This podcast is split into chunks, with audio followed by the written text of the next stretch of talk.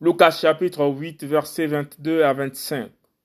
Yehoshua calme la tempête. Or il arriva l'un de ces jours qu'il monta dans un bateau avec ses disciples et leur dit, Passons de l'autre côté du lac. Et ils firent voile. Mais comme ils naviguaient, ils s'endormirent.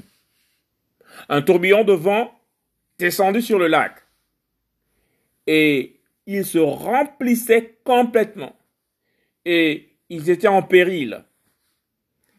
Et s'approchant, ils le réveillèrent en disant, Maître, maître, nous périssons. Et lui, s'étant réveillé, réprimanda d'une manière tranchante le vent et les flots d'eau. Et ils s'apaisèrent. Et le calme revint. Mais il leur dit, Où est votre foi? Saisis de frayeur et d'étonnement,